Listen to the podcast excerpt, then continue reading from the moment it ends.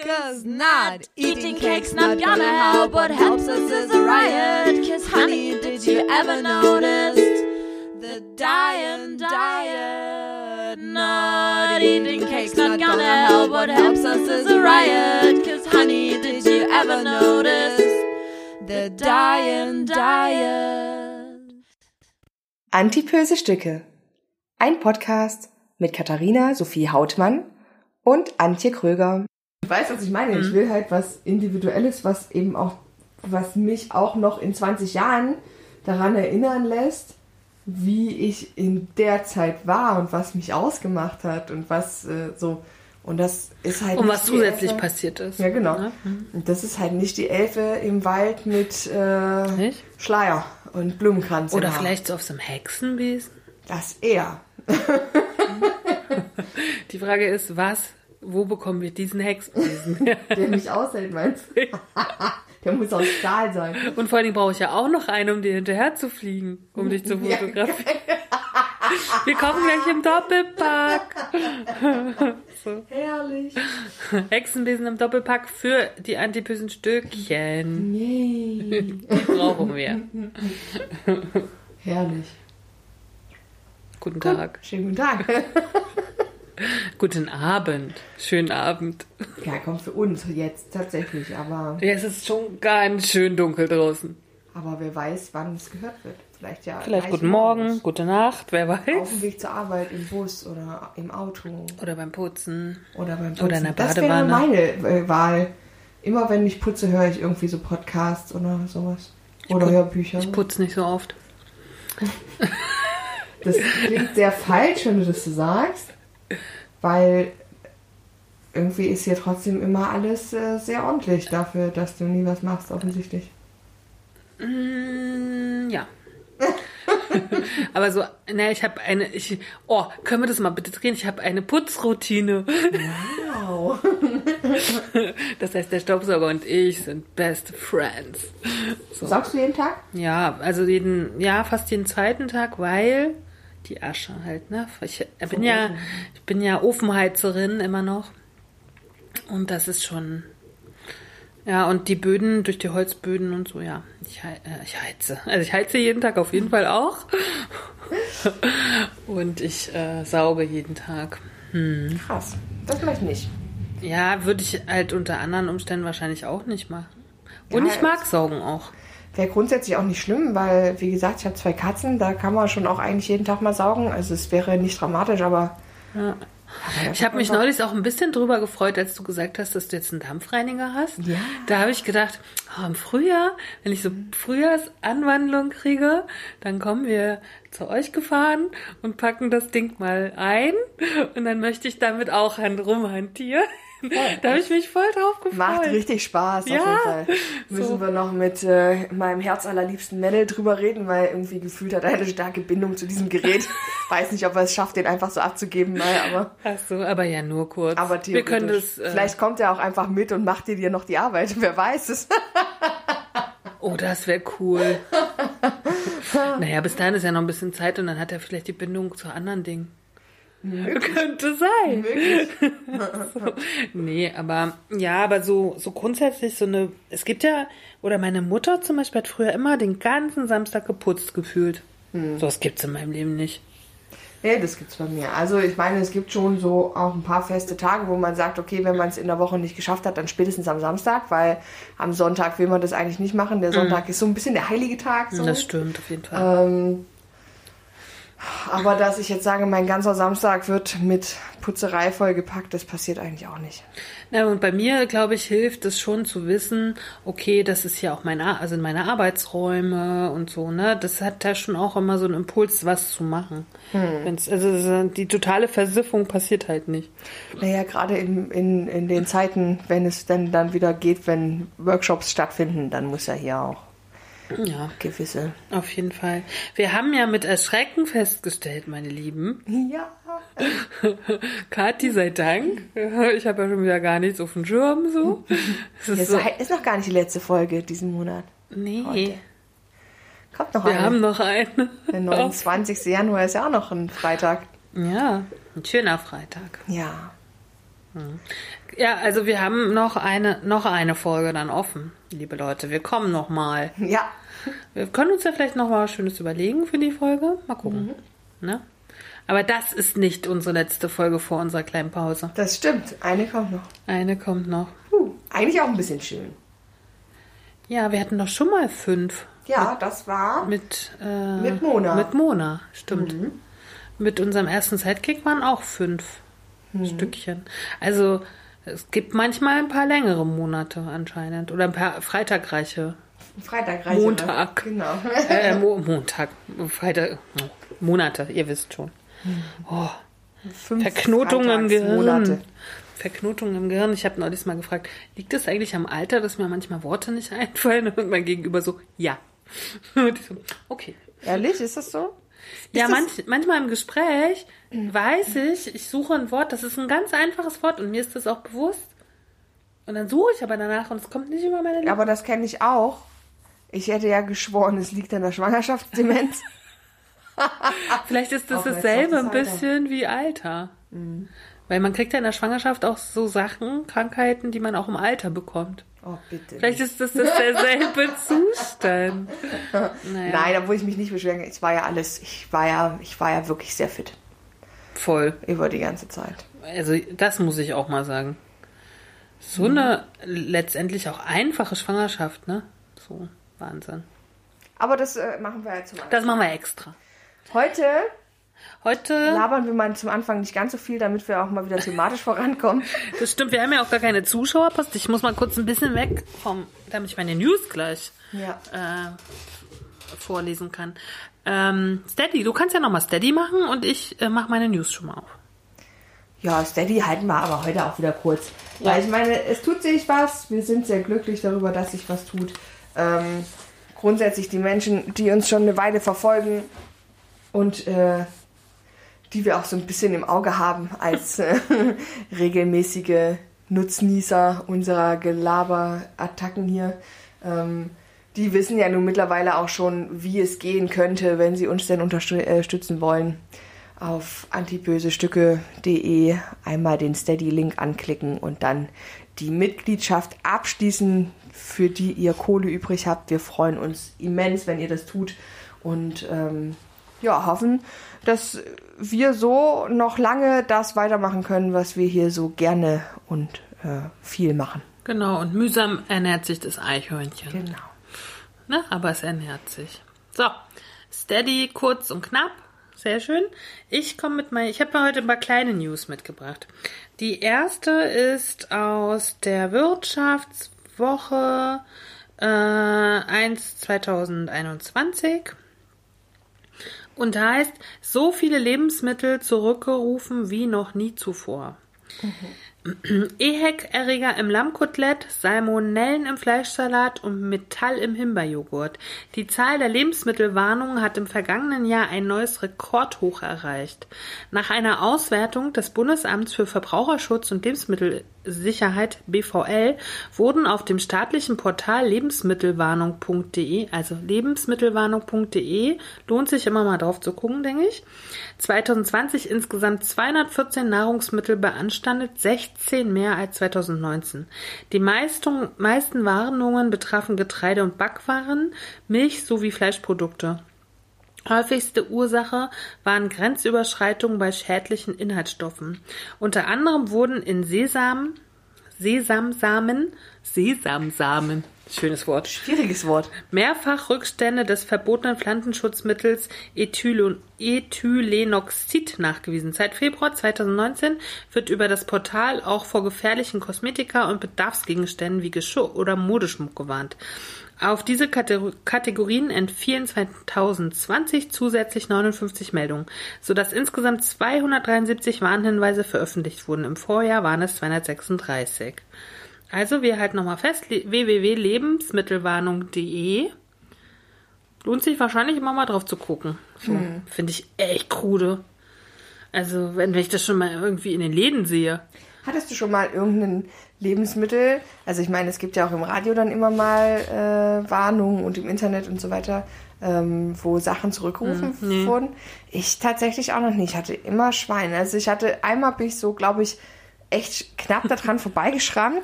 Da ging es irgendwie um laktosefreie Milch von relativ vielen Anbietern. Da waren äh, bekannte Supermärkte und äh, Discounter auch dabei.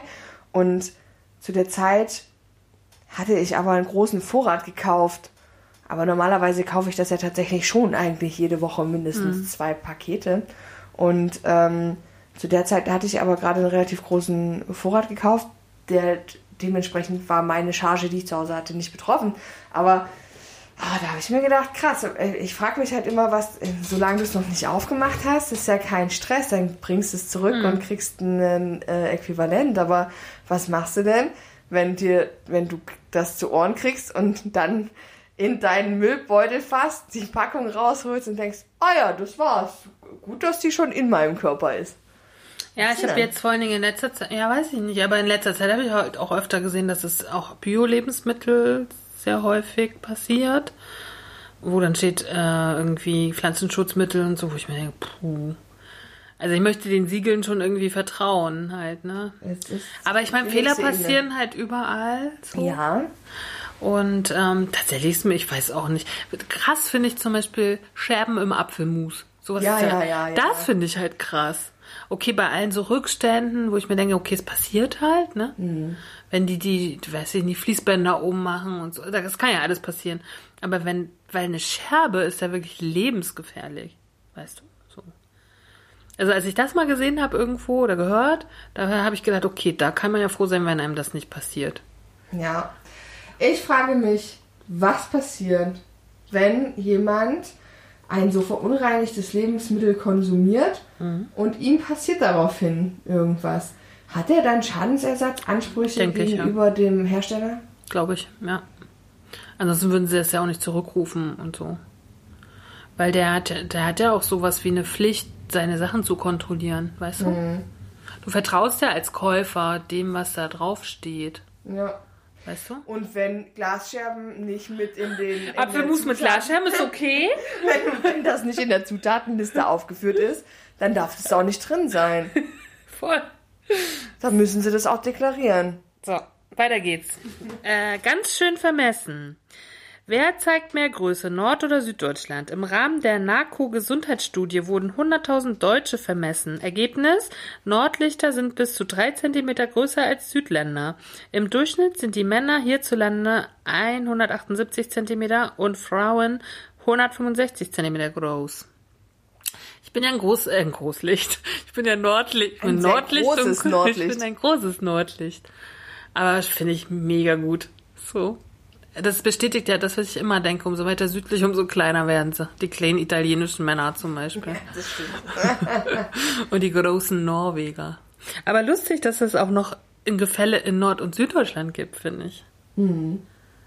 Du bist in der Mitte aufgewachsen, ne? Du bist auch so mittelgroß. naja, ist jetzt halt eben auch die Frage, ähm, weil ich meine, es ist ja wahrscheinlich, ist das ja auch ein genetisches Ding. Mhm. Und da müsste man jetzt halt gucken, woher kommen die Eltern. Oder? Also ich glaube nicht, dass das an, an Luft- und Umwelteinflüssen liegt, ob man mehr oder weniger wächst. Weil ich meine, geboren bin ich ja in Nordrhein-Westfalen. Hm. Das ist aber Mitte. Hm. Aber aufgewachsen bin ich ja nicht dort. Hm. Also da war ja ein Stück Süden, unten dann wieder hm. Norden. Und dann wieder Mitte ist ja alles mit dabei gewesen. Aber ich bin auch nicht so klein. Das sagst du immer. Ich bin nicht so klein, das stimmt. Nee, ich bin nicht so klein. Ich bin aber nicht so klein. Nur zu klein für mein Gewicht. Gefühlt bin ich zwei Meter. zehn. So groß. Mhm. Mhm. Na gut, also ich weiß, also ich finde aber 1,78 ist der Durchschnittswert bei Männern, das finde ich echt klein. Weil ich bin 1,76 und mir ist es ja immer total wichtig, dass die Männer größer sind als ich. Und 1,78 wäre nur zwei Zentimeter größer als ich. Ist Herr C größer als du? Ja, natürlich. Der ist 1,83 oder mir, so. Merkst du, mir ist das eigentlich so, mir ist das ziemlich egal, deswegen ja, achte ich auf sowas überhaupt nicht. Ja, dein Mann ist ja auch groß, riesig. Ja, aber ich hatte auch schon deutlich kleinere Männer als ich. Hatte ich noch, ja, hatte ich sozusagen sexuell schon, aber ansonsten nicht, nee. Das will ich nicht. Hatte auch schon klein und sehr schlank. Das war allerdings auch. Und das, der, der, derjenige ist dann verstorben. Nein! Hast ihn aufgesungen. Könnte man meinen, ist nicht so gewesen. Ah, der hat sie Es gibt ihn noch und es gibt ihn auch tatsächlich noch in meinem Leben, aber eben nicht mehr als mein Partner. Hm. Na, das stimmt, du hast ja alle noch in deinem Leben. Trenne mich so schwierig. Ja. So, weitere kleine News. Ähm, Kinder, die viel Fleisch essen, werden klügere Erwachsene. Das haben schwedische Forscher der Universität Göteborg vor einigen Jahren belegt. Heute weiß man es sogar noch genauer. Henrike Horn grenzt diese Erkenntnis ein. Eine vielfach untersuchte Omega-3-Fettsäure ist Doxa, pass auf nochmal, Docosahexansäure, DHA, die etwa in Fisch, aber auch in Muttermilch vorkommt. Sie ist einer der Nahrungsbestandteile, der für die Entwicklung des menschlichen Gehirns im Laufe der Evolution verantwortlich gemacht wird, denn die Säure braucht es zum Bau der Zellmembran von Nervenzellen. Für DHA wurde gezeigt, dass sich eine ausreichende Versorgung positiv auf Hirnentwicklung und Hirnleistung auswirkt und vermutlich auch eine Schutzwirkung hat. Besonders viel dieses Wunderstoffes findet man in Lachs und Hering. Haben die aber nicht gerade gesagt, wer viel Fleisch isst? Fisch. Habe ich Fleisch gesagt? Ich glaube, du hast Fleisch gesagt. Ja, ich. Entschuldigung. Aber Kinder, die viel Fisch essen. Ich habe mich gerade schon gefreut. Nein. Aber du siehst, halt in der Muttermilch ist das. Also schön lange Muttermilch geben, Wenn es funktioniert. wenn es funktioniert. Und später Lachs und Hering. Oh, ich bin ja leider gar kein Fischesser. Aber ich nehme tatsächlich, ich supplimiere Omega-3. Schon oft in meinem Leben. Weil ich halt gar keinen Fisch esse. Ich esse schon Fisch, wenn er mir zubereitet wird. Und die Gräten nur- rausgemacht ich werden. Ich mag nur Fisch echt nicht gerne selber machen. Ich mag halt Fischstäbchen. ich glaube aber, da ist nicht mehr viel Omega-3 drin, ehrlich gesagt. Vermutlich nicht. Nee, am- aber das wurde ja nun schon oft gesagt. Aber ich finde es spannend, dass wenn Kinder das viel essen, dass das gut ist. Mhm. Also muss dein Kind gleich an Lachs und Hering gewöhnen. Na. Dann wird es ein kluges Kind. Obwohl ich jetzt gehört habe, dass Lachs halt ähm, aus umweltpolitischer Sicht ganz schwierig ist. ja, und vor allen Dingen Wildlachs, ne? Also ich habe gelesen, dass der einzige, äh, nee, der Wildlachs wäre noch der, der ähm, Der ist gut. Der, naja, also den gibt's halt nur noch ganz selten, weil Genau. äh, quasi alles so überfischt ist. Und Genau. es gibt, also alles, was du so im, im normalen Supermarkt kaufen kannst, ist ja eigentlich aus so Kulturzuchtbecken. Ja, das ist wie Und- Schweinezucht oder Rinderzucht. Genau, deswegen Ne? sagt man auch, der Lachs ist der Schwein, das Schwein des Meeres.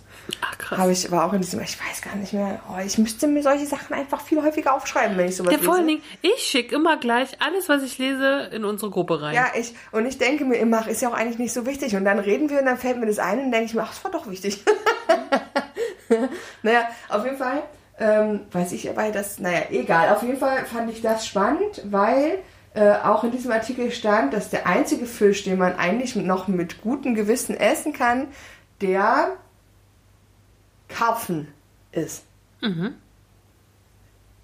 Warum das so ist, wurde nicht weiter begründet, aber alles andere ist halt wegen Überfischung schwierig, weil man halt Arten ausrottet oder eben äh, Lachs so. Aber wahrscheinlich gibt es auch dann wie beim Schwein auch Bio-Lachsfarmen, könnte ich mir vorstellen. Ich glaube, das ist aber relativ egal, weil überall, wo, also weil Lachsfarmen, also zumindest haben sie das in dem Artikel so geschrieben, äh, meistens trotzdem in natürlichen Gewässern stattfinden, weil, ähm, und sich in den natürlichen Gewässern dann durch den ganzen Fischkot und so ähm, halt super viele Algen bilden und die Algen dann bekämpft werden mit irgendwelchen Pestiziden und dann auch die Fische mit Antibiotika behandelt werden und dann halt eben super viel Antibiotika in den Fischen ist und das dann wieder nicht gut ist für den Menschen und und und. Also das hat halt so ein, es ist eigentlich prinzipiell egal, ob bio oder nicht, dass die, dieser Kreislauf Okay. äh, lässt sich halt irgendwie nicht aufhalten. Überall, wo halt zu viele Fische pro Quadratmeter auf einem, äh, und das musst du, glaube ich, einfach machen, damit es überhaupt jemand kaufen kann, so ertragsmäßig, ne? Ähm, ist halt, ist halt schwierig. Hm. Das fand ich auch, fand ich auch spannend, ehrlich gesagt. Ja, finde ich auch spannend. Ich habe mir auch mal eine Zeit lang, das war so vor zwei, drei Jahren, war ja auch dieses Aquaponing oder also wo du sozusagen oben Landwirtschaft, unten Fischzucht und das eine ist dann praktisch das Essen für den anderen. Mhm. Ne? Das wurde ja mal eine ganze Zeit war das sehr gehypt halt. Und ich weiß gar nicht, was da so draus geworden ist. Ich weiß auch gar nicht mehr, wie das heißt so richtig. Irgendwie, aber ich weiß, dass ein Freund von mir da sehr begeistert war, irgendwie, an dieser Aufzucht. Sozusagen. Ist ja ein bisschen wie Dreifelderwirtschaft. Also man, hm. ne? So. Ähm, ja, ich habe mich mit Fischen noch nie so richtig beschäftigt, außer ähm, das weiß, dass meine Familie da sehr verrückt nach ist irgendwie und die da das auch sehr viel konsumieren. Und wie gesagt, deswegen äh, nehme ich halt immer Omega-3 so als Kapsel zu mir. Mm. Aber ich ja, bin ja auch sehr klug. Aber du meinst, du brauchst das jetzt nicht mehr. nee, ich, nee, ich sorge dafür, dass ich dann nicht alle Worte immer verliere. Aber Omega-3 kannst du doch auch über Saaten und sowas zu dir nehmen, oder? Mm.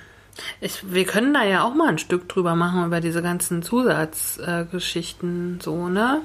Da gibt's ja auch, ah, da gibt's ja auch echt so kleine Wissenschaftler im Netz halt, ne? Mhm. Weil man liest ja, also ich finde, man auch hört Öl. ständig. Es gibt auch Öle genau, mit Omega-3. Hm. Ich glaube, man hört, man, gerade bei Omega-3 hört man ständig, äh, dieser, ich glaube, Chiasamen oder dies, dieser, hm. diese Saat oder hm. der Flohsamen das ist ja alles irgendwie mit unglaublich viel mhm. Omega-3. Also immer wenn ich irgendein, wenn wir bei, bei uns in der Bäckerei irgendein neues Brot einführen, ist irgendwie gefühlt immer das, was der Chef dazu sagt. Es hat unglaublich viel Omega-3-Fettsäuren. Und ich denke Aber es ist gut. Oh, okay, das ist gut. Das ist gut. Das ist gut. Ich meine, Kinder, ich glaube, Kinder grundsätzlich essen ja nicht so gerne Fisch. Zumindest vorstellen. nicht in dieser puren Form. Ich glaube, wenn er das frittiert reicht, ist das schon okay. dann ist die Frage, erfüllt es noch den Zweck? so, und das letzte für heute. America First. Nein, es geht nicht um Politik, sondern um Hilfsbereitschaft und die ist in vielen ärmeren Ländern erstaunlich groß. So unglaublich es klingt, im World Giving Index, ja schon geil, was alles gibt, ja, oder? Äh, stehen die USA zwar auf Platz 1, aber nur knapp dahinter folgt mit Myanmar eines der ärmsten Länder der Welt. Die Charity Aid Foundation, die die Studie erstellte, sagt deshalb auch, dass Hilfsbereitschaft und Großzügigkeit nichts mit der wirtschaftlichen Stärke eines Landes und der Menschen zu tun hat haben, sondern vor allem von Kultur und religiöser Prägung abhängen. Das zeigt sich, wenn die einzelnen Teile des World Giving Index betrachtet werden. Die Bereitschaft, Geld zu spenden, die Bereitschaft, ein Ehrenamt zu übernehmen, die Hilfsbereitschaft gegenüber Fremden. Deutschland übrigens liegt eher im Mittelfeld, Platz 28. Jetzt steht hier, ne? Wer sind die Besten im Ganzen, also im Geme also im Ganzen, ja, ne? Erstens USA, Zweitens Myanmar, drittens Neuseeland, viertens Australien, fünftens Irland, sechstens Kanada, siebtens Großbritannien, achtens Niederlande, neuntens Sri Lanka, zehn Indonesien. Finde ich spannend, mhm. so grundsätzlich. Dann die großzügigsten. Okay. Erstens Myanmar, zweitens Großbritannien, drittens Malta, viertens Thailand, fünftens Niederlande, sechstens Indonesien, siebtens Irland, achtens Australien, neun Neuseeland, zehn Kanada. Die Hilfsbereitschaft, also die Hilfsbereitesten. Das ist Anteil der Bewohner, die einem Fremden in den letzten zwölf Monaten geholfen haben. Hast du in den letzten zwölf Monaten jemandem, äh, den du nicht kanntest, geholfen? Auf jeden Fall. Bin mir sicher. Weil ich das oft mache. Ich neulich erst. Ich, und ich fand es so cool. Was hast du gemacht? Nee, ich äh, habe eine. Also ich, ich war unterwegs zur Post und bin dann zurück nach Hause gelaufen und war selber relativ äh, kurzatmig unterwegs. Ähm, und dann habe ich aber eine Frau gesehen, die war noch kurzatmiger als ich unterwegs und äh, hielt, also die, die war älter und hielt mit ihren zwei Einkaufstüten permanent an, weil sie irgendwie nicht mhm. weiterkam. Und dann habe ich sie gefragt, ob ich ihre Einkaufstüten nach Hause tragen soll. Mhm. Und ähm, sie war dann völlig schockiert, als sie erfahren hat, dass ich dann doch schon relativ weit in meiner Schwangerschaft fortgeschritten mhm. war. Das habe ich ihr aber auch erst verraten, als wir schon vor ihrer Wohnungstür standen. Ich ja. mach, mach das tatsächlich oft beim Reisen, dass so Koffer und helfen beim Flieger oder so. Das, da da fällt es mir immer besonders auf, ne, dass man so mit Leuten in Kontakt kommt irgendwie. Aber grundsätzlich immer. Was mich Form. nur schockiert hat, war, also für mich ist das äh, so ein bisschen, ich freue mich, wenn solche Situationen sich ergeben, wo ich das machen kann, weil das grundsätzlich mir schon auch ein Bedürfnis ist. Ähm, ich finde manchmal die Reaktionen von den Menschen, denen geholfen wird, ein bisschen skurril, weil sie völlig ähm, in dem Fall äh, so ein bisschen ähm, traurig darüber war, beziehungsweise auch so, äh, es war ihr schon fast ein bisschen peinlich, weil sie dann so sagte, ähm, oh, ich habe jetzt aber gar kein, ich habe gar kein Bargeld mehr dabei. Und ich mir gedacht habe, äh, Entschuldigung, das, das war auch nicht die Intention dahinter irgendwie. Also, dass hier immer noch so weit verbreitet ist, dass ähm, man für Hilfe immer Gegenleistung erwartet. Ja, aber das, wir sind ja nicht umsonst auf Platz 28 nur. Ja. Also die hilfsbereitesten, erstens Liberia, zweitens Sierra Leone. So, da können wir mal schon hier unsere Hörerschaft fragen, wo liegen diese Länder denn überhaupt, ne? So. Ich, ich gucke mich nicht so an. ja, Afrika würde ich sagen. Drittens USA, viertens Kenia, fünftens Namibia, sechstens Uganda, siebtens Nigeria. Alles, Alles afrikanische Afrika. Länder, Wahnsinn. Achtens Irak, neuntens Kanada, zehntens Malawi. Da ist ja Zwei Drittel sind afrikanische Länder. Und das sind die hilfsbereitesten. Mhm. Wie Wahnsinn ist das denn? So, und dann haben wir die engagiertesten. Das sind Anteil der Bewohner, der in den letzten, die in den letzten zwölf Monaten ein Ehrenamt hatten. Ein Ehrenamt hatte ich noch nie. Muss kurz überlegen. Nee, irgendwie. Nee. Doch. Doch. Oh. Naja, ich habe eine Zeit lang äh, ehrenamtlich eine Kinderfreizeit mit betreut. Hm. Also wo ich halt quasi dann in meinen Ferien bzw. Semesterferien dann halt ein paar Wochen oder halt eine, eine, anderthalb Wochen meiner Zeit da verbracht habe, um mit auf die Kinder aufzupassen, hm. die ähm, aus Weißrussland quasi aus diesem ganzen Tschernobyl verstrahlten Gebiet zum Erholungsurlaub irgendwie das ist aber nach. Ukraine okay. und nicht Weißrussland. Ja, kein, ja, dann habe ich mich, aber ich habe mir immer eingebildet, dass das Weißrussland also Weißruss, Ja, aber das, also ja, aber das verstrahlte Gebiet ist Ukraine, weil Kiew und so und Tschernobyl ist ja Ukraine, aber kann natürlich ja bis Weißrussland gestrahlt sein. Ja, kann sein. Weiß ist egal. Ich hatte Auf jeden Fall, da habe ich das, da habe ich ehrenamtlich dann mitgearbeitet. Aber es kam mir nicht wie Arbeit vor, deswegen fällt mir das immer nicht. Ich war früher Wandzeitungsredakteurin, das war eigentlich auch ein kleines Ehrenamt schon, so als Schülerin. Hm. naja, siehst du. Aber sonst nicht, nee. Also die engagiertesten sind erstens Sri Lanka, zweitens Turkmenistan, drittens Myanmar, viertens Liberia, fünftens USA, sechstens Neuseeland, siebtens Indonesien, achtens Tadschikistan, neun Philippinen, zehn Irland. Hier ist jetzt Asien vertreten ohne Ende. Was ist mit europäischen Ländern? Das ist echt wirklich eigentlich ganz schön. Frankreich, Spanien, ne, war hier gar nicht dabei, Deutschland. Hm. Wir sind ganz schöne Asis, würde ich sagen, ne? Oder? So. Finde ich immer total spannend, solche Dinge. Dass man hier wieder sieht, ähm, das hat nichts damit zu tun, wie viel du hast. Ne? So. Ja. Wahnsinn. Schön, schöne News, sowas freut mich immer, sowas sammle ich gerne. So, heute wollen wir uns noch ein bisschen mit der Heureka beschäftigen. Ja. Ne, war? Wollten wir eigentlich das letzte Mal schon, aber da sind wir vor lauter Laberei nicht zugekommen. Wir haben es mal wieder ein bisschen ausführlicher alles andere besprochen. Wer sich wundert, dass es hier mal so ein bisschen quietscht, das ist mein Stuhl, weil heute mal kein Ball. Kein PC-Ball heute für Antje. Nee, heute ist mal wieder Stuhl angesagt. das klingt auch sehr falsch. Ich möchte anfangen, wie äh, immer, wir verlinken alles. Es gibt die Heureka, kann man auch ähm, online sich anschauen. Ne?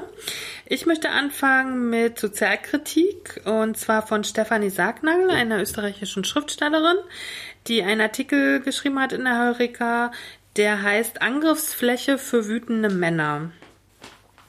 Und der Untertitel Dafür eignen sich dicke weibliche Körper ganz besonders unter dem Deckmantel der Sorge um die Gesundheit. Als Frau leicht übergewichtig und häufig in der Öffentlichkeit zu sehen, ist mein Körper beliebte Angriffsfläche für wütende Männer.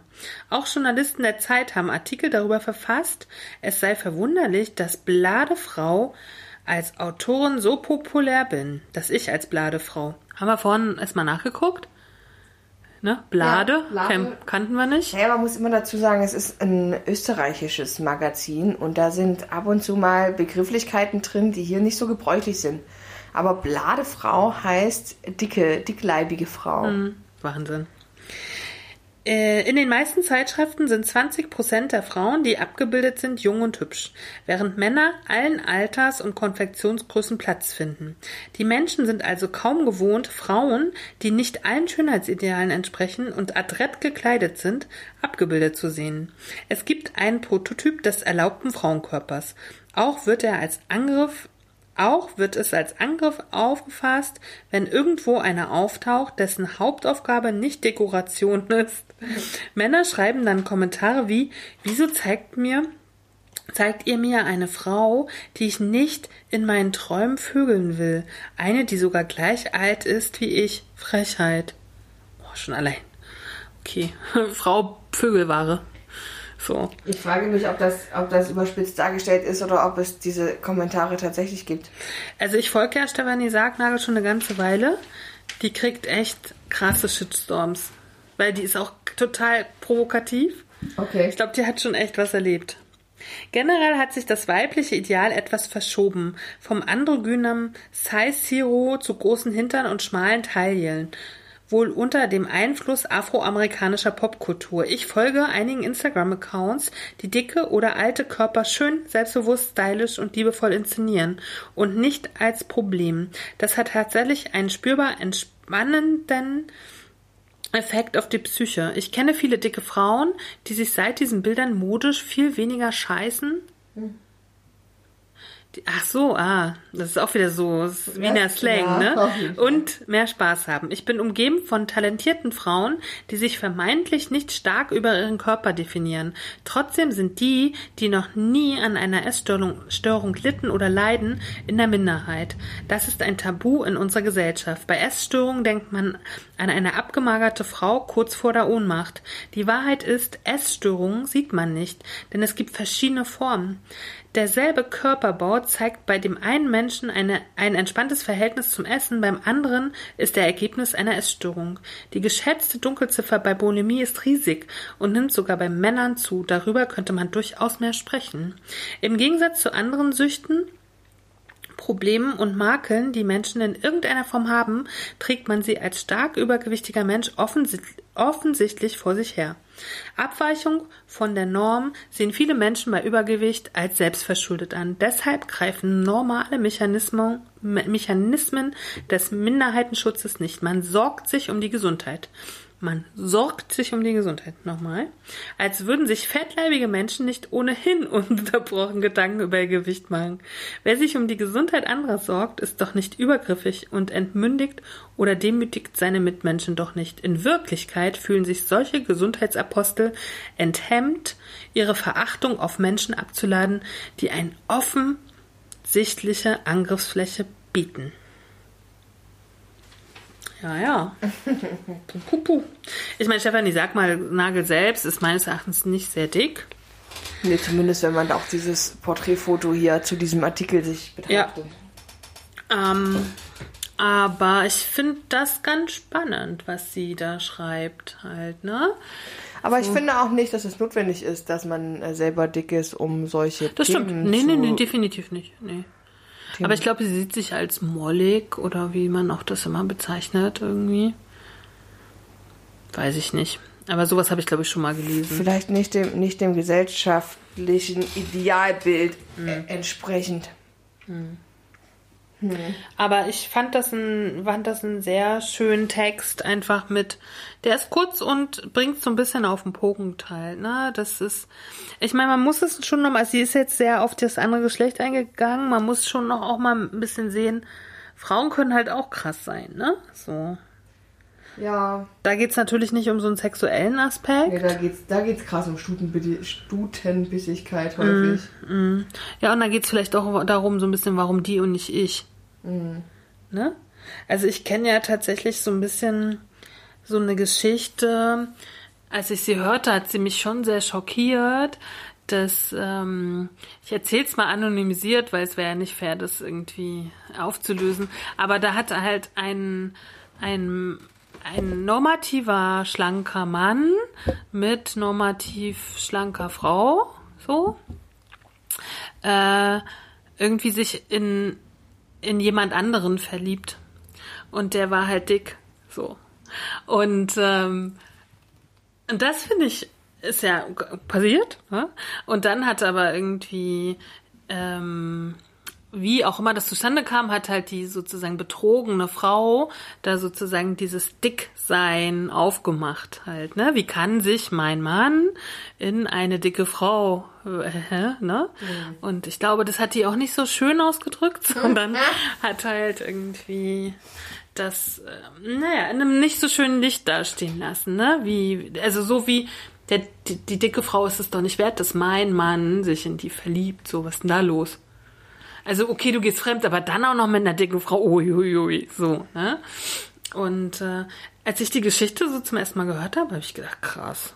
Also dass das heutzutage noch noch Thema ist, so. Das hat mich schon ein bisschen. Ich glaube, das ist äh, viel, aber ich glaube, das ist, hätte auch Thema sein können, wenn ähm, die betrogene Frau, ähm, nee, anders, die Frau, mit der betrogen wurde, ähm, ein anderes auffälliges Merkmal gehabt hätte. Mhm. Weil ich glaube, dass, dass das meine ich mit der Stutenbissigkeit, dass die es ja häufig so ist, gerade in solchen Situationen, dass äh, weibliche Wesen dazu neigen, dann nicht auf den eigentlichen Verursacher dieser Situation, nämlich den Mann, der in dem Fall einfach ähm, quasi. Der hat sich verliebt, glaube ich, einfach. So. Ja, Egal. Das, mag, das mag ja sein, aber bevor ich mich, also wenn ich, wenn es korrekt abgelaufen wäre, wenn man sagen kann, dass so eine Situation korrekt ablaufen kann, weil ich glaube, wenn wenn eine Trennung stattfindet, ist immer irgendwie einer verletzt und das kann man, glaube ich, nicht schön lösen, dass alle da irgendwie mit Herzchen in den Augen aus der Situation gehen, ja. Ähm, aber Frauen neigen dann doch dazu, ähm, nicht diesen Menschen, den sie ja eigentlich behalten wollen, äh, die Schuld an seiner Untreue oder an seinem äh, eventuell nicht ganz so glücklich gelösten Ausbruch aus der Beziehung zu geben, sondern der Frau, die mit beteiligt war, obwohl die eventuell vielleicht gar nichts dafür kann, weil die vielleicht nicht mal wusste, dass da irgendwie noch wer involviert war mhm. oder ähm, eben auch dann einfach nur sich auch verliebt hat und halt einfach das ähm, mhm. dann zu dem Mann gesagt hat, okay, dann musst du aber hier dich von deiner Partnerin trennen. Ähm, und dann sind Frauen so, dass sie nicht, weil es ja keine, keine ähm, keine wirklich reelle Angriffsfläche gibt, weil die ja eigentlich schlau genug ist, um zu wissen, ist halt so, ähm, das passiert im Leben. Ähm, und dann suchen die sich halt irgendwas was offensichtlich da ist, um ihren Frust mhm. und ihre Trauer und ihre Verärgerung rauszulassen. Und das ist, glaube ich, immer das, was man bei dem anderen als ähm, Angriffsfläche beziehungsweise als, als, als den Punkt erahnt, wo man ihn verletzen könnte.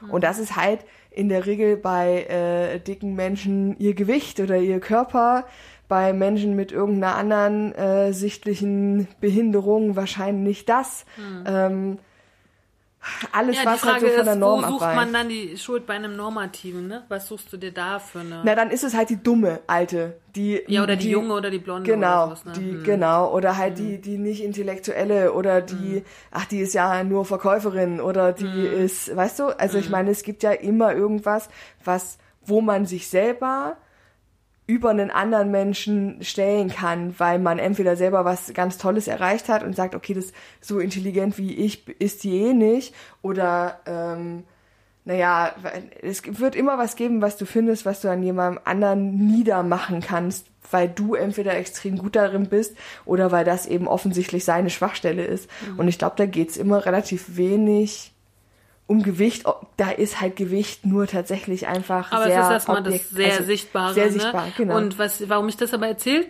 habe, ist, ähm, ich habe manchmal das Gefühl, Männer, die zwar auch so denken, ne, so, die sind oft so vorsichtig und so bleiben politisch korrekt. Sitzt du gut? Ja, ich, ich habe ein bisschen heute ein bisschen Hinternprobleme. Achso. Ähm, dass Männer sich immer noch, obwohl sie sozusagen in die Kritik gehen, irgendwie so, so ein bisschen politisch korrekter verhalten. Frauen plauzen dann aber auch echt in den schlimmsten Schimpfwörtern so raus. Weißt du, wie ich meine? Oh, ich glaube, das ist aber ich, äh, vielleicht auch nur in unserer Blase so. Ja? Hm. Aber warst du selber, ich war, also ich weiß nicht, ich kenne das nicht, so dieses Beschimpfen von anderen Frauen. Also ich würde nie jemanden so äh, also direkt anfeinden, aber ich würde lügen, wenn ich nicht. Natürlich. Wenn ich nicht solche Gedanken in meinem Kopf gehabt hätte, nachdem sich mal ein Mensch von mir getrennt hat oder sich anderweitig verliebt hat, ähm, von dem ich nicht bereit war, ihn loszulassen. Ne? Mhm. Also natürlich habe ich dann, denke ich dann auch, meine Fresse, was hatten die, was ich nicht habe, ne? Also mhm. offensichtlich sehe ich gerade nichts. so, mhm. ne? Also, aber ich würde niemals so tief sinken, weil ich finde halt tatsächlich, das ist auch ein ganz schönes Armutszeugnis, wenn man sich äh, solchen niederen Gedanken, nenne ich sie mal, dann so offensichtlich hingeht, weil ich ja immer finde, die Größe zeigt sich dann, wenn man sowas ähm, einfach dann auch schlucken kann. Und ich meine, trauern mhm. kann und sagen kann, okay, es ist doof und hm, hm, und das auch äh, mit dem Partner ausdis, also oder halt Ex-Partner in dem Fall dann ähm, ausdiskutieren kann ähm, und da auch ehrlich sagen kann, dass man verletzt ist, aber immer so eine gewisse Art von Respekt beibehält, weil wie gesagt, ich heiz immer gerne mit, ich möchte halt auch nicht, dass jemand so mit mir spricht oder so. Das stimmt. Also ich möchte auch nicht, dass es mir passiert. Also ich wurde auch schon als äh, das fette Monster äh, von hm. dann einer anderen Frau bezeichnet, die sich von mir in ihrem Territorium angegriffen gefühlt hat. Also wo ich mir halt dann... Gott. Und ja, das ist dann halt tatsächlich sowas, wo ich mir denke, ähm, also es hat schon, es hat schon was ausgelöst in mir und ich habe das, es hat mich so beschäftigt, dass ich da dann tatsächlich auch zwei, drei Zeilen einfach zu geschrieben habe, um es von der Seele zu kriegen. Aber die haben sich dann eher reflektierend damit beschäftigt, warum ich denke, dass sie so verletzlich ist, dass sich einfach nur mein Erscheinungsbild für sie so ähm, bedrohlich darstellt, dass sie das braucht oder beziehungsweise dass es keinen anderen, keinen sinnvolleren Punkt gibt, mich anzugreifen als mhm. das, weil das zeigt mir eigentlich, dass ich sonst eigentlich ein relativ cooler Mensch bin. Mhm. Wenn das das Einzige ist, womit man meint, mich vernichten zu können, mhm. dann habe ich, glaube ich, alles gut gemacht. Mhm. Ne? Also. Na, mir ist, also, ja, so krass, nee, so ist mir das noch nie passiert und auch, ich kann mir nicht vorstellen, dass ich sozusagen einen Dritten, in welcher Beziehung auch immer, so anfeinde. Mir kann das schon passieren, dass ich denjenigen, der für den Konflikt sorgt in meinem Leben, also das habe ich schon drauf. So, ne? Da habe ich schon auch crazy Sachen gemacht, so. Aber da geht es eher ja um, was ist da passiert, ne? So, oder? Also das ist so, da habe ich auch schon ausgeteilt und da bin ich die Letzte, die nicht austeilt, so. Aber Dritte, das finde ich schon spannend. Wer braucht halt Dritte sozusagen ins Feindbild zu nehmen, weil reicht ja, wenn der sozusagen derjenige, der das bei mir ausgelöst hat, mein Feindbild ist, weißt ja, du? Ja, aber das, ich glaube, das ist in solchen Situationen einfach, dass du, mh, hm, wenn du dir eingestehen würdest, dass der, der es ausgelöst hat, der Mensch ist, den du ja eigentlich nicht verlieren willst, dann löst, dann kommst du in so einen Konflikt, weil du ja eigentlich weißt, jemand, der dich so behandelt, den musst du, den musst du aus deinem Leben kicken, weil das eigentlich, das geht nicht. Das also wenn du den quasi, wenn du den dann wieder zurücknimmst oder behältst oder wie auch immer, oder wenn dieser Mensch halt weiter Teil deines Lebens ist, dann, ähm, dann machst du dich eigentlich selber sehr klein. Ne? Und um diesen Punkt, weil du bist ja eigentlich gedanklich noch nicht bereit, den loszulassen, weil du liebst den ja noch oder der spielt halt immer noch eine krasse Rolle in deinem Leben, muss ja nicht immer um eine Liebesbeziehung gehen, dann ähm, ist, die, ist die verständlichste Überreaktion, ne, die man so haben kann, die zu sagen, okay, aber irgendwer muss ja hier schuld sein, ich bin's nicht, er kann's irgendwie nicht sein, weil das macht für mich die Situation äh, sehr konfliktär so. Also dann ist halt die Alte da. weißt du? Ich glaube, dass das der psychologische Ja, aber ich, Moment ist. das stimmt, aber dann ist mir das halt so einfach noch nicht passiert. So. Das muss einem ja dann auch so passieren halt, ne, dass man das erstmal aufbauen kann irgendwie. Aber ich finde schon spannend, was da so, was das so auch so alles aussagt halt einfach, ne, Voll. so und ähm, und ich kann auch nicht negieren, dass ich auch schon mal die Angst hatte, okay, wenn ich in irgendwas reinkomme, dann bin ich halt irgendwie die Dicke. So, ne? Wenn du ja weißt, dass im Vorhin, vor, vorher ist das halt passiert und du weißt darum und das ist sozusagen in deinem Kontext so und dann kommst du aber selber äh, auch als äh, ähnlicher Phänotyp sozusagen in diese Runde dann ist ja klar, dass dir das vielleicht auch irgendwie passieren könnte. Ne? Da ist man ja nie frei von. Also ich glaube, wer das sagt, der, das, der lügt halt einfach. Das Ne? glaube ich auch. So. Also das sind dann so kurze Momente, wo man denkt, okay, wenn ich da jetzt reingehe, gelte ich dann auch als, ne? Naja, ich, So. naja, du wirst halt immer dann auf das reduziert, wovon man meint, man könnte dich damit treffen Genau, und, und dir damit wehtun. genau. Ne? Und, ähm, und da, da finde ich, hat dieses Angriffsfläche, finde ich eigentlich, da hat Stefanie Sacknagel einen schönen, schönen Begriff für, ne? Es ist ein bisschen wie mit Projektionsflächen von Liebe oder so, ja, ne? total. So, wir, also wir sind mit unserem Körper Angriffsfläche eigentlich für andere Dinge, die bei manchen Menschen einfach nicht stimmen. Ne? Warum äh, ist eine andere Frau oder warum kritisiert eine andere Frau so das Gewicht von einer anderen Frau? Das heißt, da ist ja irgendwas im Argen halt, ne? So. Absolut. Und äh, das finde ich schon spannend. Wollen wir mal noch irgendwas äh, anderes aus der Heureka uns zu Gemüte führen? Ja, ich bin fürs Hausschwein. Na dann das Hausschwein. Es gibt nämlich einen sehr schönen Artikel, der heißt Die Verhausschweinung des Menschen, ist der jetzt auf der nächsten Seite. Mm. Ich würde den, er ist auch nicht so fürchterlich lang, ich würde den auch einfach kurz vorlesen.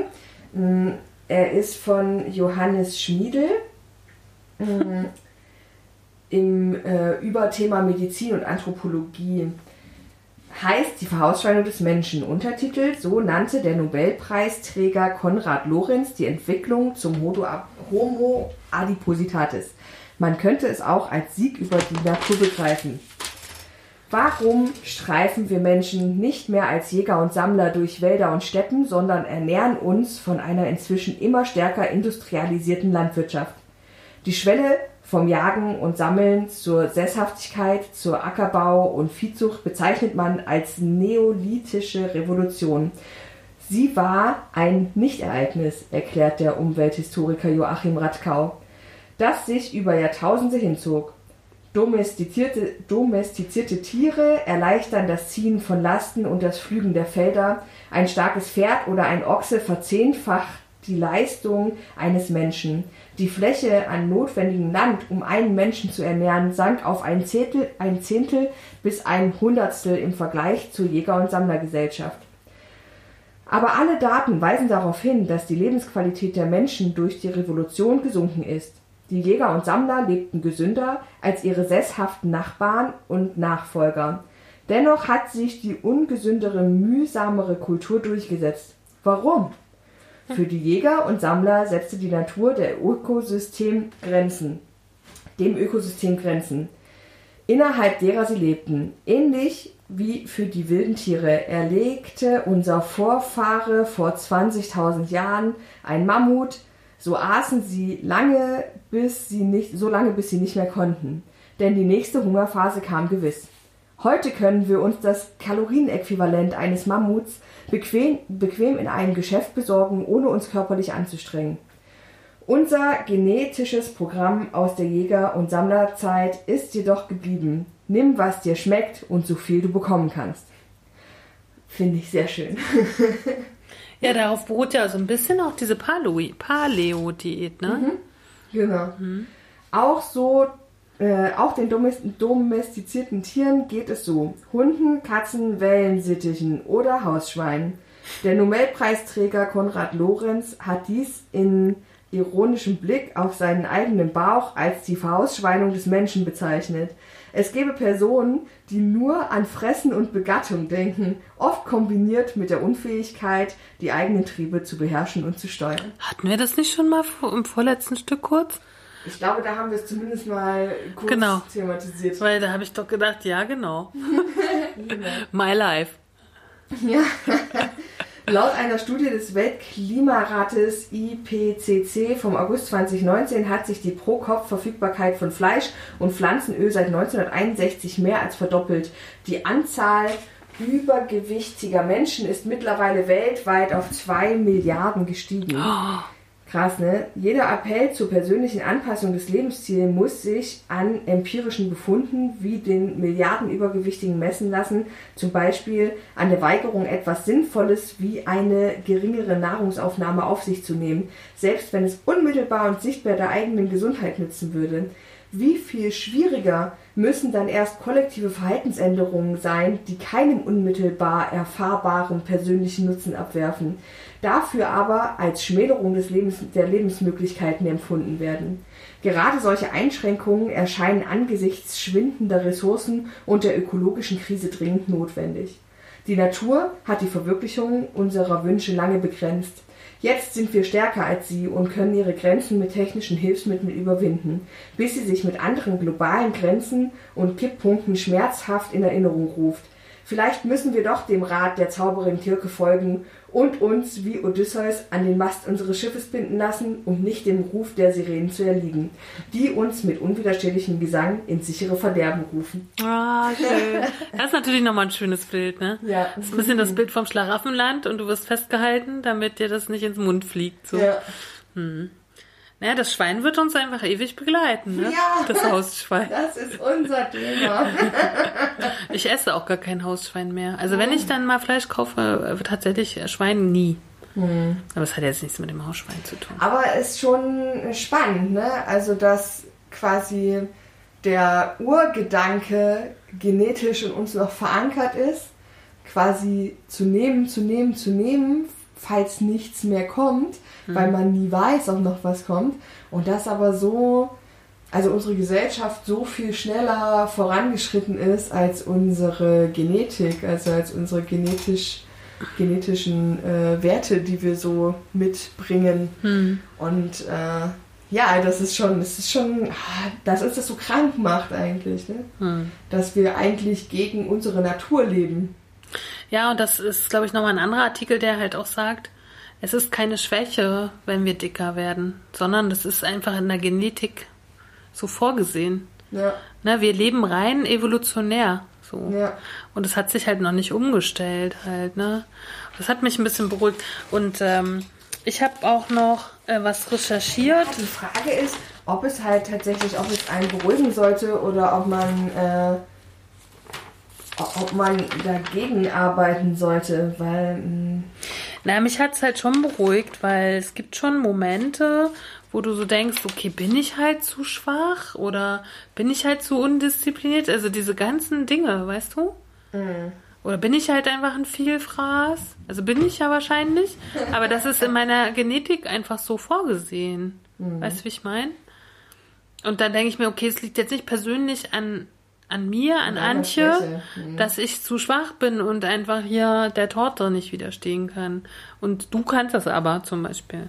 Oder meine Mutter oder wer auch immer. Weißt du, wie ich meine?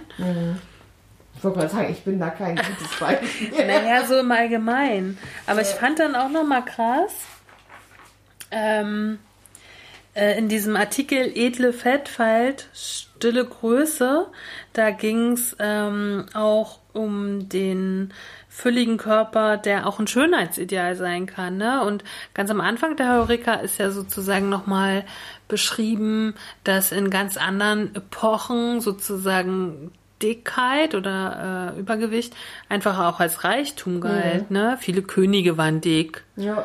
Das hatten wir schon mal in irgendeinem Stück besprochen. Ne? Viele Politiker mhm. so und. Ja, es war halt einfach, wie gesagt, Wohlstand. Wer wohlhabend war, konnte sich eben Essen leisten. Genau, und dann auch wer dick war, sozusagen als Phänotyp, den hat man begehrt, mhm. sozusagen. Ne?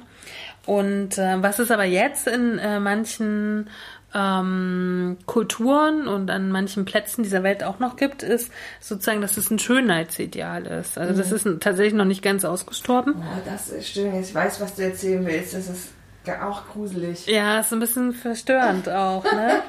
ja. ähm, und zwar ähm, habe ich rausgefunden, in Mauretanien muss ein Mädchen dick sein. Und die werden dann mit zwölf, werden die in so, wie so Ferienlager geschickt oder so in so, ja, also zu irgendwelchen Frauen, die sie mästen. Schön gemästet, ey. Und die kriegen 17.000 Kalorien pro Tag. Das ich echt krass. Und ähm, die Frau ist umso begehrter Besitz für den Mann, umso mehr sie halt auf die Waage bringt. So, ne? Begehrter Besitz für den Mann, ne? Da weißt du aber auch schon, was da Da weißt du Bescheid, ne? Und ich finde, ich habe mir gedacht, na okay, 17.000 Kalorien kriegt man ja, glaube ich, so zu Weihnachten oder an so krassen Tagen kriegt man die ja schon zusammen. Aber ich beschäftige mich so unglaublich wenig mit Kalorien. Ja, ich, ich tatsächlich auch erst seit neuestem. Ähm, naja, du hast als sozusagen Man, normaler Mensch zwischen 1500 bis 3500 Kalorien, je nachdem, ob du weiblich, männlich, wie viel groß mhm. und so, ne? Also das ist schon sehr viel. Das ist schon sehr viel, ja. Und ich würde aber sagen, an Tagen, wo man drei Mahlzeiten, drei Mahlzeiten isst und halt irgendwie sehr fettreich ist und viel Süßigkeiten, kriegt man das schon mal zusammen. Ne? Ist jetzt nicht so das große Problem. Aber die müssen das jeden Tag essen und die kriegen aber so einen Trotz. Hirsebrei. Ja, dann weißt du, wie viel Hirsebrei du essen musst für 17.000 Kalorien. Ja, und irgendwie so angedickte Sachen, ne? Letztens wusste ich das noch, irgendwas, was die da essen mussten. Ja, jetzt habe ich es schon wieder vergessen. Also auf jeden Fall ist das alles nicht lecker. Und die werden, das wird so richtig reingestopft, wie bei der Gänsestopfleber, so. Ja. Fürchterlich. Nee, nee, das ist irgendwie, das geht gar nicht. Und das ist ja auch, das ist ja ein bisschen wie, wie diese Beschneidung und so, ne? Das ist ja mhm. Verletzung. Einfach, der, das Kind kann das ja gar nicht entscheiden. Ja. Die sind zwölf oder acht oder neun oder zehn, was weiß ich, so ganz jung noch. Ja. Ne, und vor allen Dingen, was, was daran ja auch noch so schlimm ist, da werden die ja auch in ihrem Hormonhaushalt total durcheinander gebracht, ne?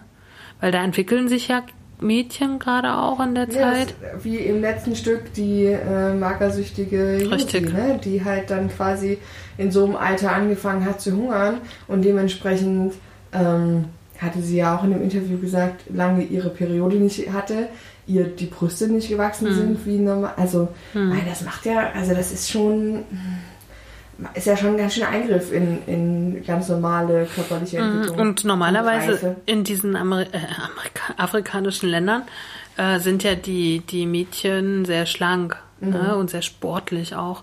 Und deswegen, ich hatte dann auch gedacht, die sind dann richtig krass schwer, wenn die da rauskommen, aber die sind dann tatsächlich so zwischen 80 und 90 Kilo.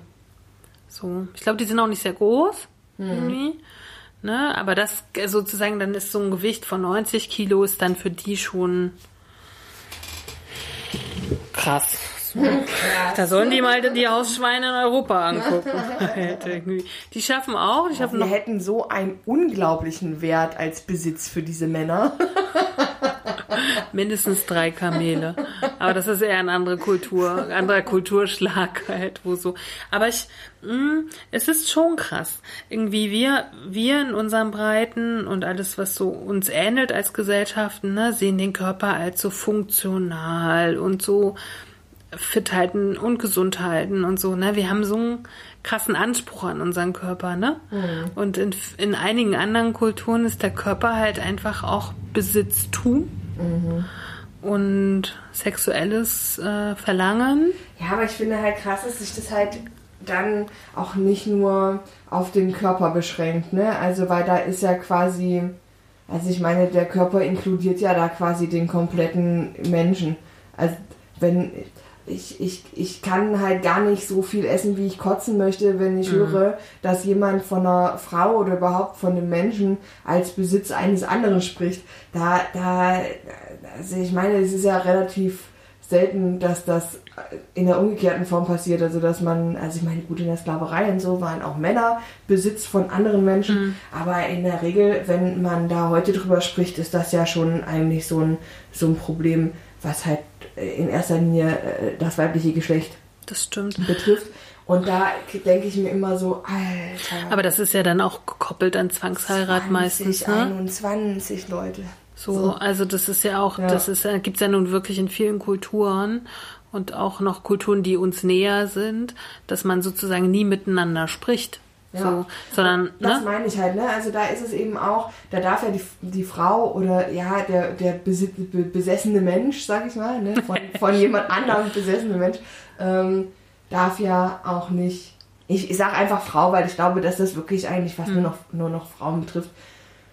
Der muss ja nicht nur seinen Körper hingeben, wenn er das, wenn der, wenn der Mann das möchte. Hm. Oder der Herrscher wie mhm. auch immer man das äh, ausdrücken möchte, mhm. sondern du darfst ja auch keine eigene Meinung haben. Du darfst politisch nicht anders denken als dein Ehegatte. Du darfst äh, dich nicht mit den Menschen treffen, mit denen du dich Menschen willst, außer äh, mit denen du dich Menschen willst, mit denen du dich treffen willst, außer der andere erlaubt ist und mhm. ne, also wenn ich jetzt ich, ich kann mir das halt ich weiß, dass es das gibt. Ich kann es mir so unglaublich überhaupt nicht vorstellen, wie es ist, so leben zu müssen. Hm. Wenn ich in so einer ungleichen Partnerschaft und vor allem das Verrückte ist. Es ist ja nicht man, Partnerschaft. Ja, naja. Beziehung. Ja, aber wenn man jetzt, wenn man, das, ich glaube, und das ist halt das, woran man, man denkt so weit weg, ja.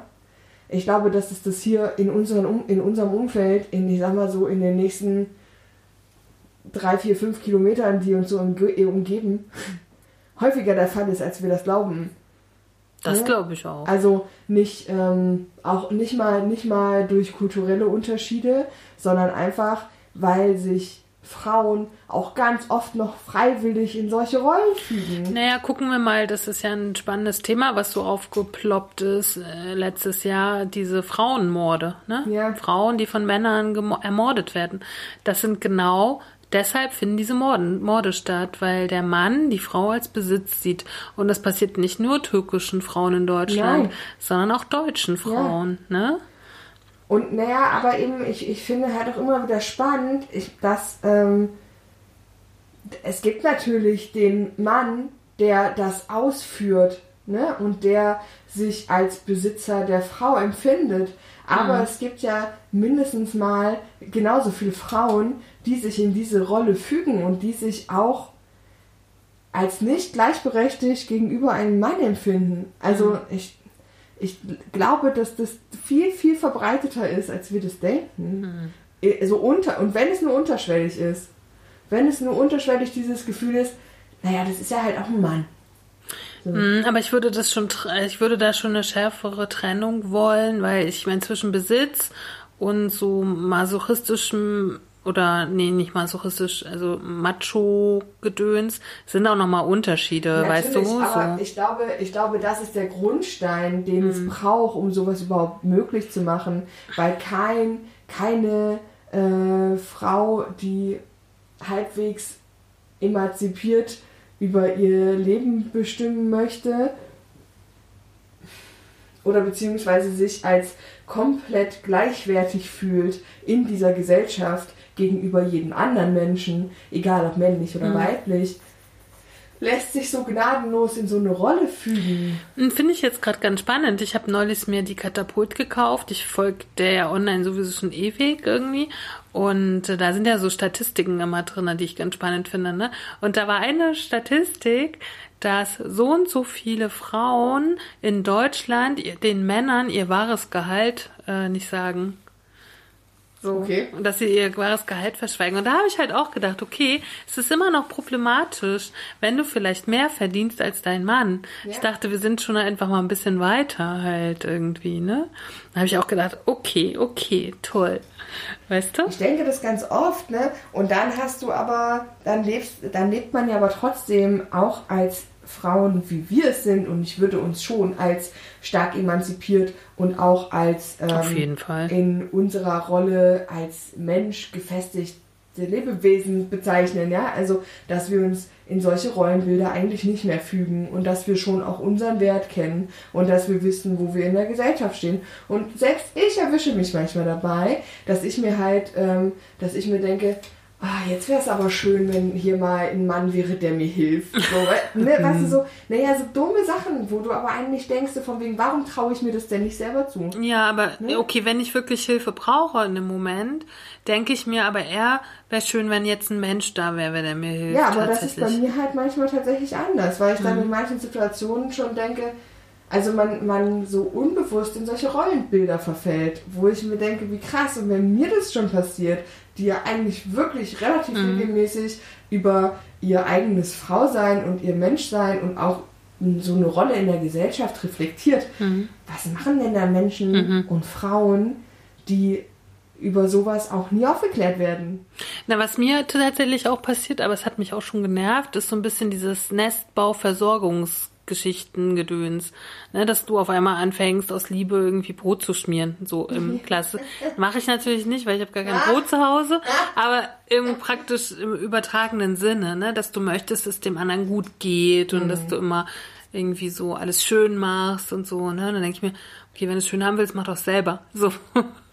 ne? Obwohl ich finde halt immer, das ist, das wird immer, das wird immer nur problematisch, wenn das nicht auf Gegenseitigkeit beruht. Mhm. Also in meiner Beziehung ist es so, wir machen das füreinander, aber wir machen das halt füreinander. Mhm. Also ich mache halt dann mal Frühstück, dafür ist, äh, macht mein Freund den Haushalt hinterher. Also wenn ich keinen Bock mehr habe, nach dem Frühstück abzuräumen, räumt er dann halt ab. So, ne? Mhm. Oder ähm, also mal, wir ergänzen uns da in diesem Bedürfnis, dem anderen was Gutes mm, zu tun. Aber ich merke das in mir, das ist bei meiner jetzigen Beziehung nicht so, aber davor mal gab es wirklich so ein ganz starkes Bedürfnis, den so irgendwie. Zu Muttern? Ja, zu Muttern. Und da habe ich, mir, da hab ich mich von mir selber gegruselt ein bisschen, wo ich gedacht habe, wow, was ist denn jetzt los? Ne? Und ich das selber stoppen musste, weil mich so angekotzt hat. Aber ich glaube, weißt du, wenn, wenn ich glaube, das passiert einem als Frau recht häufig, wenn man so ein wenn man so an so einen dominanten Männertyp gerät. Aber das, ne? das war ja genauso. Ja, ge halt ich glaube, das passiert dir nicht in so einer, in, in so einer äh, Beziehung, wo dein Vater, äh, dein Vater, was ist denn los mit mir? Dein ah, das war die Schwangerschaftsdemenz hier, ja? Dein, äh, dein Partner im gleichen Maße liebevoll ist, ne? weil dieses Bedürfnis, jemanden so zu umgarnen, dass er halt auch tatsächlich bloß nicht geht und seine Qualitäten erkennt. Mhm. Das Bedürfnis hat man ja eigentlich nur, wenn man denkt, man müsste das tun, weil sonst läuft man, also weil der einen ja grundsätzlich schon so ein bisschen in so eine niedere Position drückt. Ja, ne? ja, der löst das irgendwie schon mal ja, aus halt. Genau. Ne? Naja, weil du halt das Gefühl hast, also er zeigt dir relativ deutlich, ähm, eigentlich kannst du froh sein, dass ich hier bin ne? Genau. und dass ich mich mit dir abgebe. Mhm. Und du reagierst, man, oder beziehungsweise grundsätzlich glaube ich, dass es in jedem Menschen steckt, man reagiert instinktiv mit dem Wunsch, nein, ich beweise demjenigen, dass ich das wert bin, dass er mich liebt und dass er bei mir ist und dass er bleiben muss und so. Ne? Mhm. Und das führt dann immer zu so einem Ungleichgewicht. Mhm. Aber das ist echt schwierig. Ja, aber ich glaube, es ist cool, wenn man es erkennt. Absolut. Und, und vor allem, wenn man wie du dagegen, also sich das dann ey, auch mich verbieten kann. Ich fand es ganz schrecklich. Und das ist natürlich auch alles im Chaos und, und in einem ganz schrecklichen äh, so hat zu einem schrecklichen Ende geführt, so mit, mit Dramatik und so. Aber heute, und heute denke ich auch, Gott, wie konnte mir das alles passieren? Aber es ist gut, dass es passiert ist. Ne? Das hat vieles geheilt, würde ich auch sagen. Ne? Dass mhm. du selber in diesen, in diese Fallen tappst, ist ja eigentlich gut. Ja. Ne? So, das Solange sie keine langwierigen Schäden hinterlassen, ist das gut. ja, und das hat's bei mir nicht. Es, man könnte mal sagen, ein paar Jahre Lebensverlust, aber das ist es ja auch nicht. Nee, nee. Weil da sind wichtige Dinge passiert mit einem und wichtige Und Stellschrauben. verstehst du jetzt, warum ich den meisten Menschen in meinem Leben trotzdem dann noch einen Platz gewähre, wenn solche Situationen dann aufgelöst, ausgesprochen, reflektiert und miteinander besprochen sind, weil ich immer denke, dass auch, also dass eigentlich fast diese Menschen, die mir so viel Schmerz bereitet haben, mich aber auch so haben wachsen lassen, einfach weil ich dadurch die Chance hatte zu reflektieren, was bis dato falsch gelaufen ist. Ja. Und ich halt einfach weiß, sowas passiert mir nicht nochmal. Also kann, kann ich bei dir verstehen, ist bei mir aber anders, weil das bei mir hat das zu einer Egalität geführt. Dass dieser Mensch mir sowas von egal ist in meinem Leben. Weil das hab, haben wir ja nicht zusammen aufgelöst, sondern ich habe es aufgelöst. Für mich. All das, was da passiert ist. Wir haben das ja nie zusammen aufgelöst. Ne? Und bei mir ist es eher dann so, dass die Menschen, mit denen das passiert ist, dass die mir wirklich ganz boogie sind. So. Interessiert mich heute überhaupt nicht mehr, wo der ist, was der macht. So. Ja, für mich ist, aber ich, ich versuche das halt tatsächlich dann auch. Also es ist mir dann immer so ein inneres Bedürfnis, diese Sachen, die ich an Erkenntnis gewinne, dann auch mit demjenigen zu teilen. Also zu, weil das ist für mich dann quasi in Anführungsstrichen mein kleiner Sieg, ja, dann einfach zu sagen, ähm, ja, du hast mir wehgetan und ja, das hat mich in dem Moment verletzt, aber ich gehe daraus gestärkt hervor und kann ähm, und, und kann das mit dir teilen, dass du auch noch dran wächst, dass das vielleicht so nicht noch Aber was ja sozusagen da passiert ist, glaube ich, ist, dass du ein Gefühl ähm, gedacht hast, das nicht passiert ist. Weil mir ist derjenige jetzt so egal, dass ich mir vorstellen kann, dass das Gefühl der Liebe, was ich vermeintlich gefühlt habe, nie da war, sondern dass ich in eine Falle von Machtspielchen getappt bin, weißt du? Und warum soll ich an so einem Menschen noch Interesse haben? Ich glaube, es kommt schon auch drauf an, wie so Beziehungsmuster waren, Ja. weißt du? So. Und ich glaube auch grundsätzlich, ob man das kann und will. Ja, also es ist ja auch immer eine Entscheidung. Also weil es ist ja natürlich auch immer wieder, ähm, wenn du diese Menschen in deinem Leben behältst, auch immer wieder die Auseinandersetzung mit dem Schmerz, den du irgendwann mal gefühlt hast. Du kannst den halt nicht vergessen. Es- Du wirst immer wieder dran erinnern. Ja, und ich bin ja schon auch ein Fan von immer wieder äh, loslassen im Leben und neuen Menschen begegnen, ne? Weil wenn du nicht hinter dir aufräumst, Menschen. naja, aber wenn du nicht auch mal aussortierst, kannst du halt nichts Neues. ist ein bisschen wie bei mir jetzt irgendwie in der Wohnung. Ich ähm, mülle gerade aus, damit vielleicht wieder neue Sachen reinkommen können. Ja, aber das ist witzigerweise, ich meine, ich habe ja, behalte ja, ich bin ja kein, bin kein Menschenmessi so. Also ich habe, lach nicht, Ich, Menschenmessi. ist auch ein schöner Buchtitel. sondern irgendwie nur die, die halt äh, schon äh, sehr wichtig in meinem Leben waren. Also ich meine, ich habe ja auch schon in meinem Leben so viele Menschen kennengelernt und eine Zeit lang gewertschätzt in meinem Leben und dann wieder gehen lassen, weil ich dann, weil effektiv dann die Zeit vorbei war. Aber immer wenn es so, wenn es so ganz starke Reibungspunkte gab, ähm, die, die halt auch so, so Wegweiser in meinem Leben waren, das sind dann so Menschen, wo ich mir denke, egal ob, ob das, ähm, ob das, ob dieser Wegweiser und dieser Stell, diese Stellschraube aus Schmerz oder aus Glück entstanden ist, ich bin halt dafür schon auch dankbar und meistens sind das ja auch Menschen, die einen nicht nur ein Jahr oder anderthalb oder ein paar Monate begleitet haben, sondern halt schon auch länger, ähm, dass ich mir mal denke, das lohnt sich dafür irgendwie auch immer mal wieder Reflexionsarbeit zu leisten. Ja, aber ich löse das dann irgendwie künstlerisch so und das reicht mir. Aber ich bin zu neugierig, um irgendwie, dass da nochmal neue Sachen kommen und so. Und Aber die können doch trotzdem, also für mich kommen die ja trotzdem. ja, ich weiß, aber ich habe ja nur ein bestimmtes Potenzial auch an Ja, aber du bist Kraft. auch nicht so geduldig wie ich. Ich bin nicht so geduldig und äh, es war schon immer so, dass sich vieles getauscht hat und ich habe das schon so irgendwie so oft in meinen Workshops, glaube ich, erzählt, irgendwie, dass meine sehr, sehr lange mich begleitende beste Freundin, die hat alles gesammelt noch. Die hatte noch Kontakte zu ihren ganzen Schulkameraden, dann später zu den Studienkolleginnen. So, bei mir war das immer so, Schule abgeschlossen, weg. Studium abgeschlossen, weg. Also es gab halt immer, die meisten Menschen sind halt nur Teil, ist, vielleicht ist da auch dieses Wort Lebens, äh, also Lebensabschnittsgefährte jetzt im, im über, ne? Ich habe in den verschiedensten Lebensabschnitten immer verschiedene Menschen, so. Mhm. Und äh, das ist, glaube ich, auch ein Muster, so.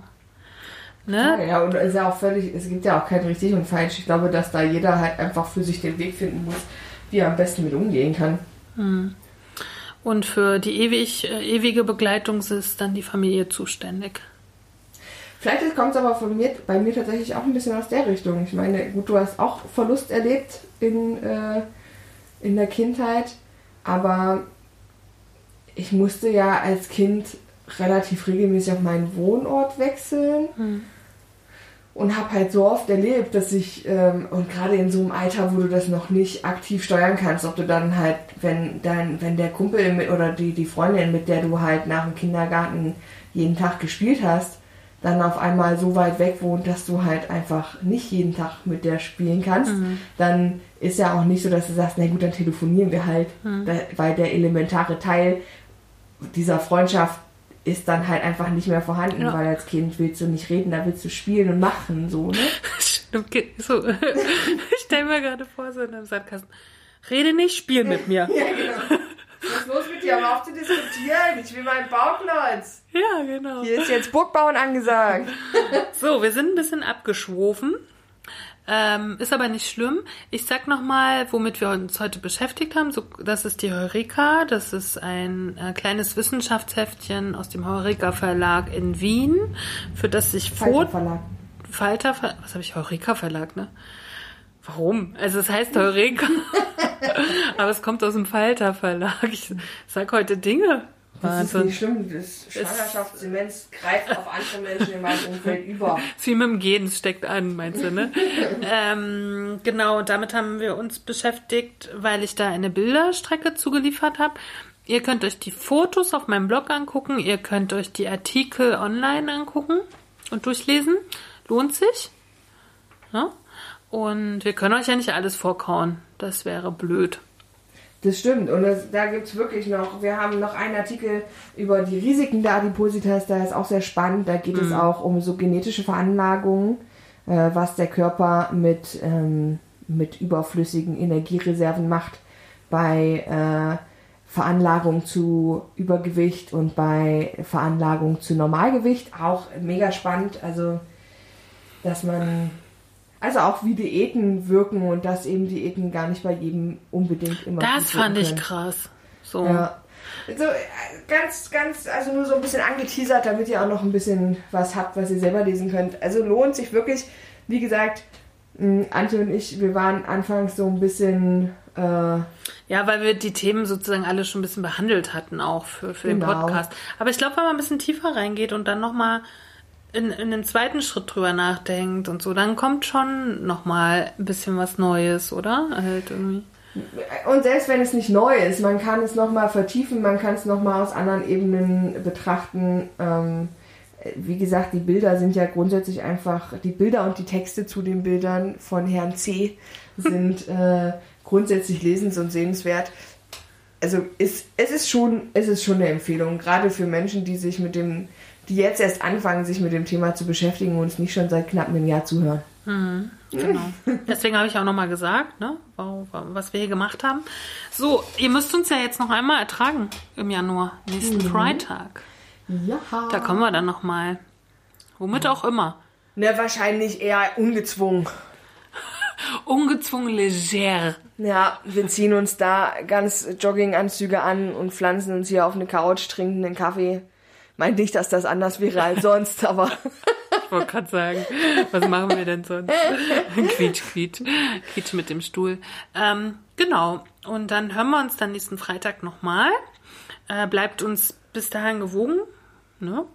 und bleibt gesund. Bleibt vor allen Dingen gesund. Setzt Masken auf, haltet Abstand ein, trefft Lasst euch nicht euch mit so impfen, vielen wenn's dann Menschen, lasst euch impfen, weil noch haben wir das böse C nicht besiegt.